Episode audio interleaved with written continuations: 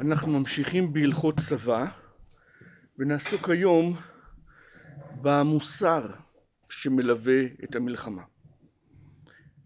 מצווה ישנה שכאשר ישראל צריכים לפתוח במלחמה נגד אה, ממלכה, נגד עיר, צריכים קודם כל לקרוא לשלום, שנאמר כי תקרב אל עיר להילחם עליה וקראת אליה לשלום. צריך להבין, כשאומרים שלום, אין הכוונה שלום אה, הדדי, אלא בעצם הצעה של כניעה מכובדת. משאירים לעיר הזו אוטונומיה, כלומר שלטון פנימי, אבל הם צריכים להתחייב, כמו שנאמר, והיה עם שלום תענך, ופתחה לך, והיה כל העם הנמצא בה, יהיו לך למס ועבדוך.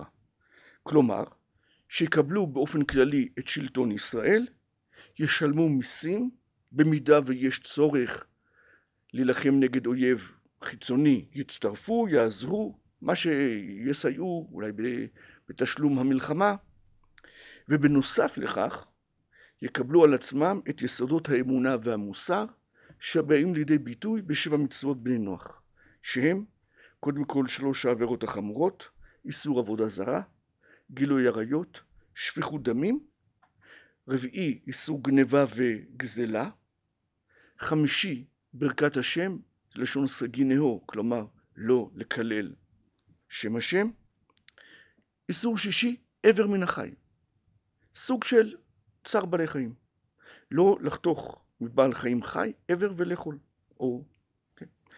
והמצווה השביעית מאוד גדולה ומקיפה, לעשות דין ומשפט, להעמיד בתי דין שישפטו משפט צדק.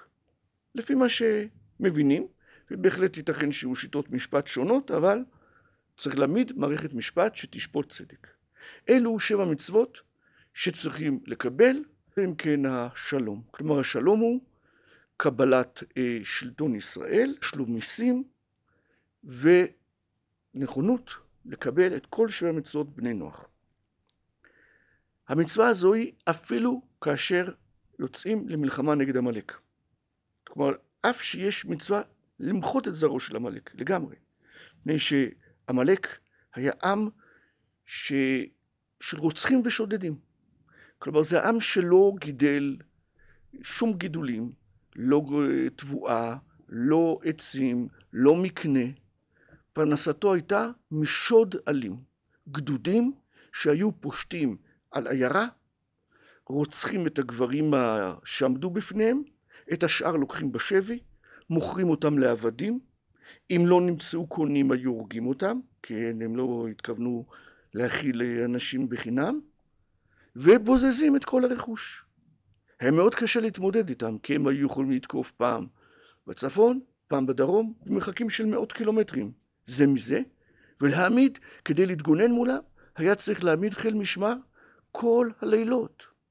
זה פשוט היה, זה חיסל את היישובים שליד, וגרם לכל האוכלוסייה להתכנס פנימה, לאזורים צפופים יותר, בעצם לאבד המון שטחים שאפשר היה לגדל בהם חקלאות, לגדל בהם תבואה, פירות, כלומר זה ממש אה, פגיעה אנושה בחיים, בחיים האנושיים. וכשעם ישראל יצא ממצרים, עוד לפני שהספיק להתארגן, כבר גדוד עמלקים באים ותקפו. ואז הייתה מלחמת עמלק, ואז הייתה המצווה,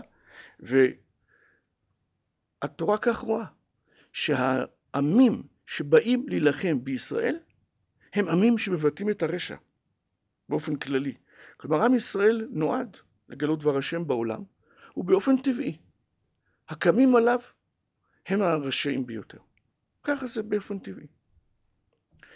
אה, אם אנחנו אז עם עמלק, עוד לפני שהספיקו לצאת, רק יצאו מסכנים לחירות, והם באים לתקוף. ואז יש מלחמה למחות את זרעו של עמלק. כלומר, זה, אמרנו, זה גם עם שעם של טרור. זו העבודה שלהם, טרור. אבל הדבר המעניין, גם לפני שיוצאים למלחמה, למחות אותם, צריך לקרוא להם לשלום. כלומר, להציע להם שלום. מה זה שלום? תפסיקו להיות עמלקים. תקבלו עליכם שבע מצוות בני נוח. תקבלו עליכם מס. תקבלו עליכם לחיות במקום קבוע, להתפרנס ולשלם מיסים, וזהו. כלומר, אפילו האויב החמור ביותר, שיש כנגדו המצווה החמורה ביותר, למחות את זרעו, כל עוד הוא לא קיבל את השלום. מעוניין בשלום, אז הוא נפטר מהדין הזה, ואדרבה, מצוין. זה הדבר האידיאלי, למחות את זרעו של עמלק, על ידי שהוא עושה תשובה, שהוא משתנה, שהוא אומר אני כבר לא עמלקי. דרך אגב, יש דיון האם עמלקי שרוצה להתגייר מקבלים אותו. מחלוקת תנאים וגם להלכה יש מחלוקת. אבל ברור שיש בזרעו של עמלק שהתגיירו. אז איך זה קרה? אבל מה זה? כי אמרו בגמרא, מבני בניו של המן, זרעו של עמלק, לימדו תורה בבני ברק. אז אומרים, הם הסתפחו, ואז פקם ממדין עמלק, ואחר כך הם יכולים להתגייר, דור אחר כך. יש עוד הסברים, אבל הנה דוגמה להסבר. בכל אופן, אנחנו רואים את המצווה לקרוא לשלום. ועל זה אומרים חכמים דבר מעניין, שכאשר אה, אנחנו לומדים על המלחמה של משה רבינו מול אה, סיחון ואוג בעבר הירדן המזרחי, פעמיים בתורה, פרשת חוקת ובפרשת דברים. פרשת חוקת אנחנו לומדים שמשה רבינו מציע להם שלום, סיחון לא מקבל, יוצא נגדו מלחמה ומכים אותו ויורשים את ארצו, וכך עם אוג מלך הבשן. כי באמת לא הייתה תוכנית לכבוש את עבר הירדן המזרחי.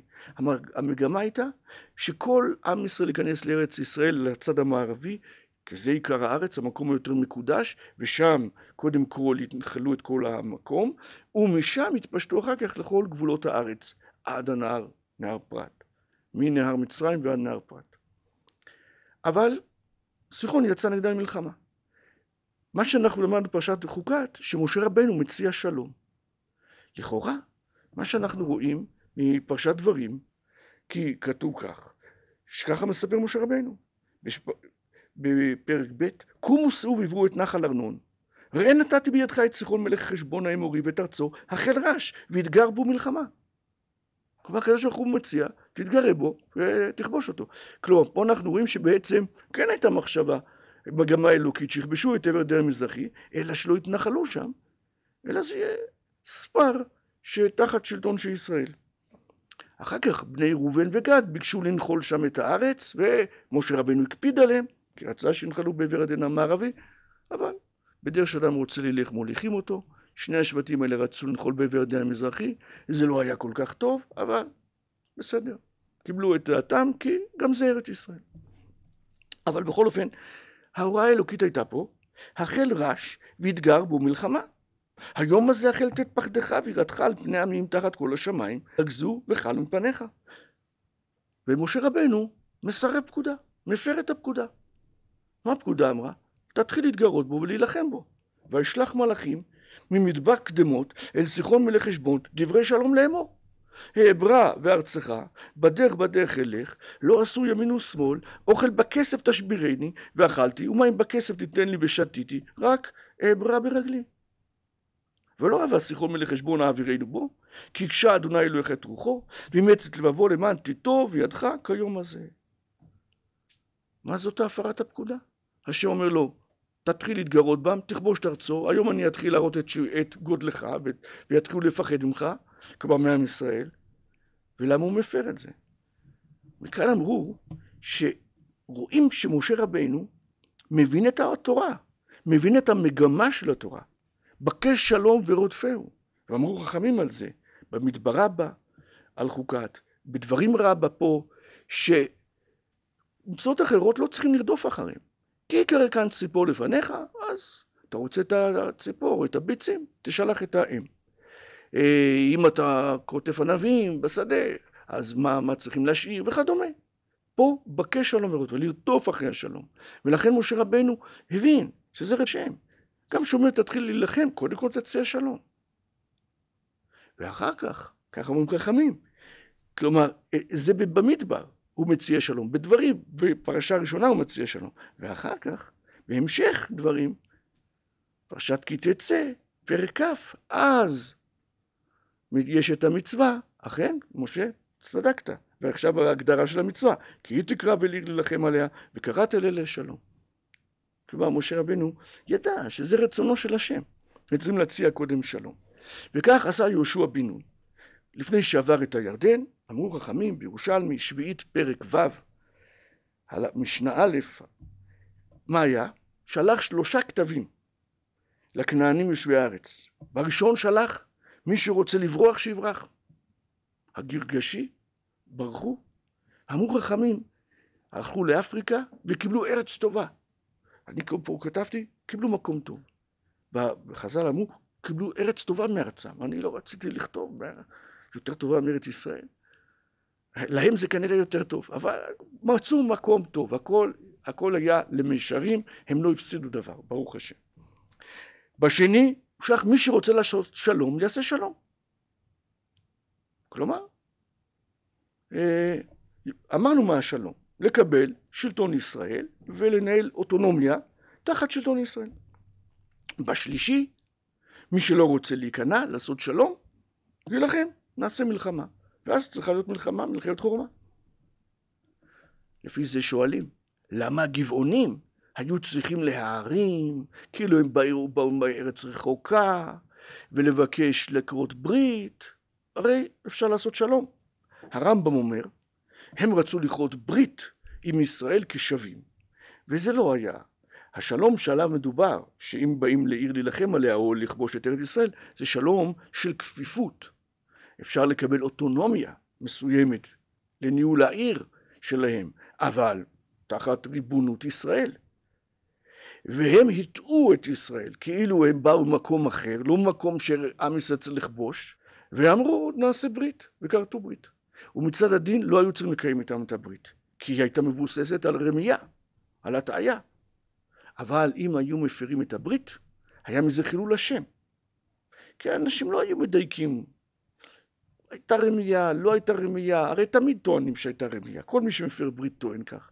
היה יכול להיות מזה חילול השם. ולכן עם ישראל, כדי שלא יהיה חילול השם בעיני העמים, שמר את הברית עם הגבעונים. ככה מסביר הרמב"ם. הרמב"ם אומר שהבעיה הייתה שהם יכלו לקבל את הצעת השלום עד שעברו את הירדן. אחרי שעברו את הירדן כבר אי אפשר לקבל את הצעת השלום. עכשיו התחילה מלחמה. אי אפשר באמצע המלחמה להגיד, סליחה, אני מפסיק. אתה, היה לך זמן עד המלחמה לקבל את הצעת השלום. לא קיבלת, עכשיו מתחילה המלחמה. לכן איבדו את ההזדמנות ולכן היו צריכים לנקוט בדרך של רמייה.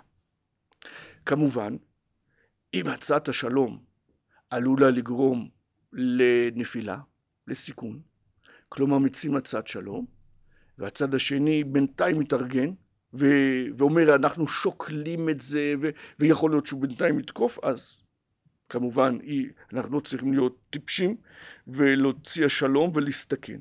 ככה כותב את זה הנציב. אבל יש תמיד זמן לפני, כמעט תמיד לפחות, יש זמן לפני שעוד אפשר אז לדבר ואפשר אז להציע שלום, וזהו הזמן.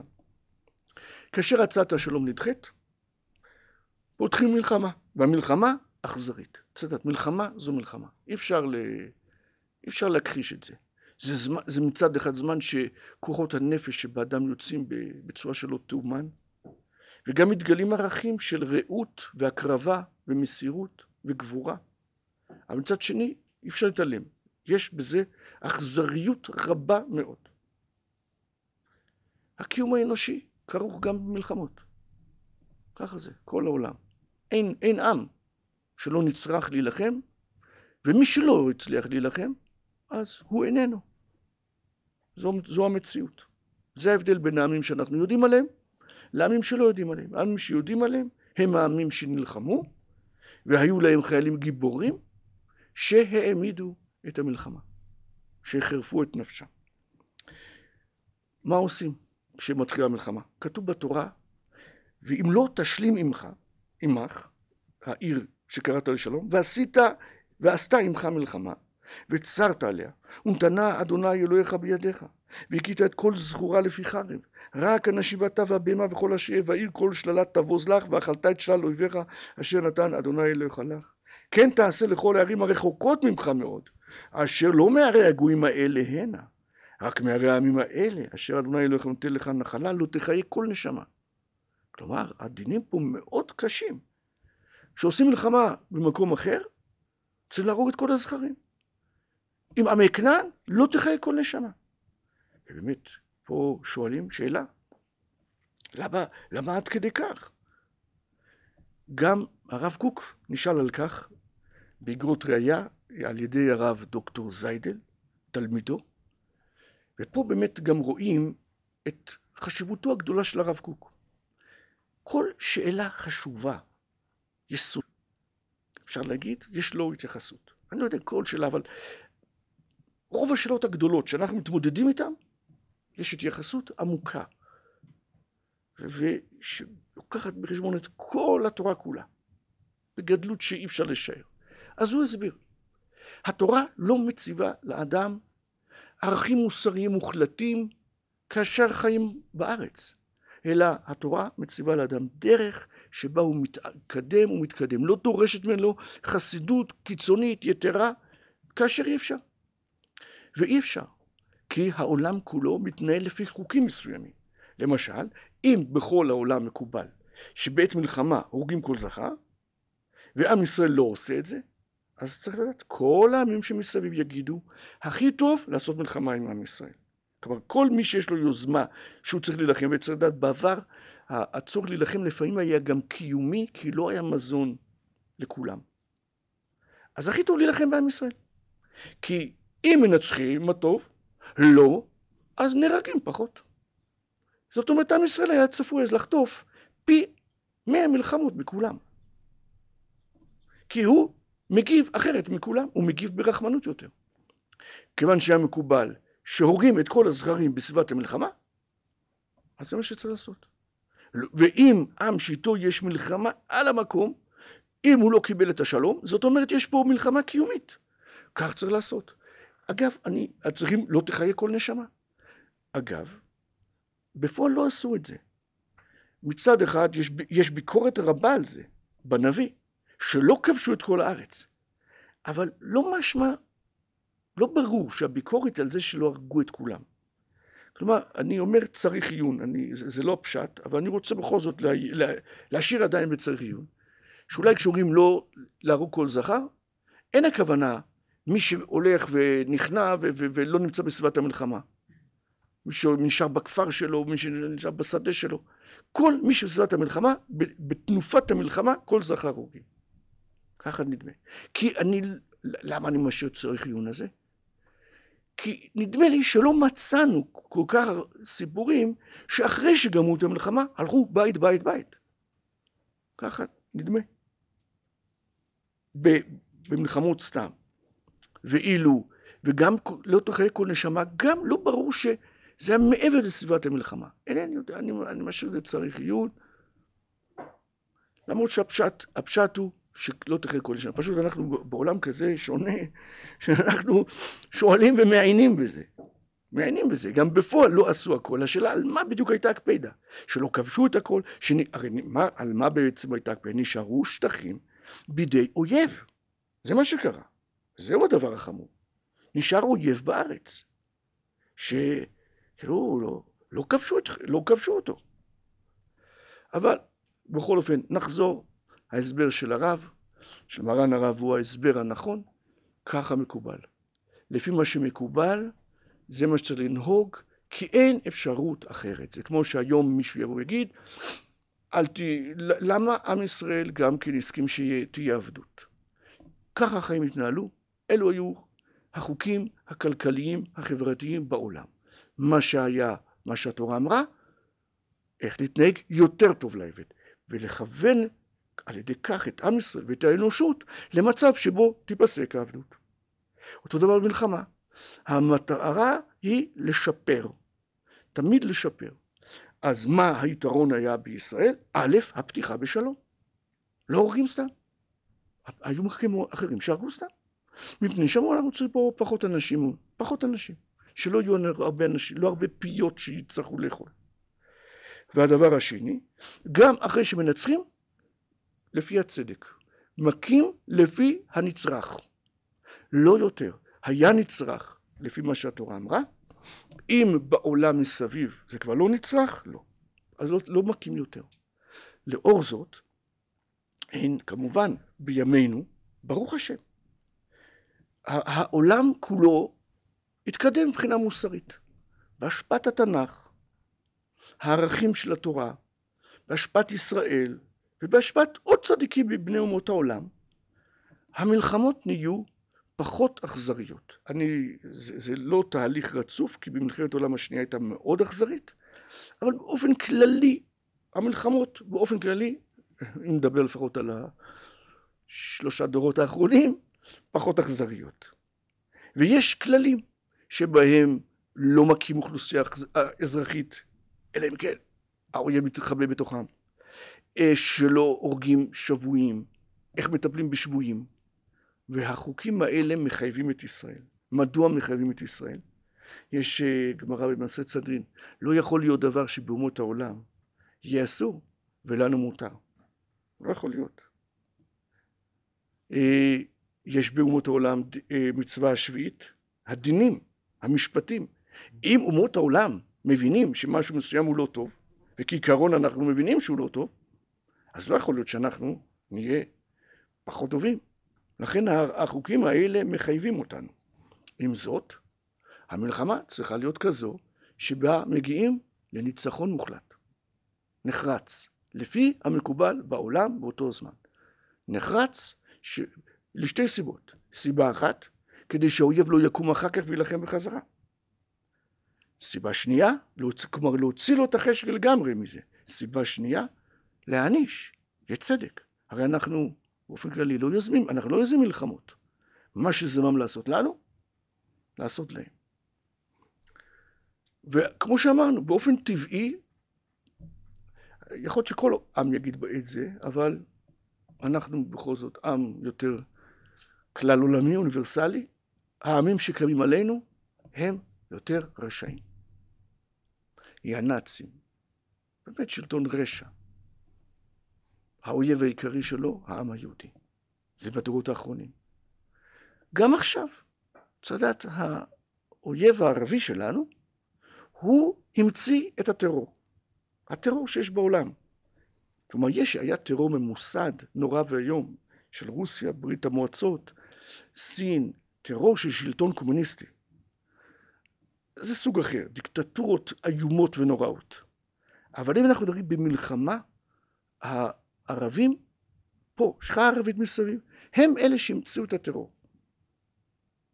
באמת, גם, גם רואים, זה סוג, העמים הללו שנלחמים בנו, יש שם כסף, לא מיישבים פליטים, לא מייצרים, לא מפתחים את הכלכלה, לא מפתחים חקלאות, הדבר היחיד שהם טובים בו זה נשק. מלחמות, כלומר, לא, ברוך השם לא מספיק טובים בשביל אה, להרוס את העולם, אבל זה מה שהם. עם, עם כל המיליארדים שיש, כמעט לא, לא, לא נוצר שום פיתוח. נשק, זה, זה מה שעושים. לעזור לערבים להילחם בנו. באופן כללי, זה, זה התהליך.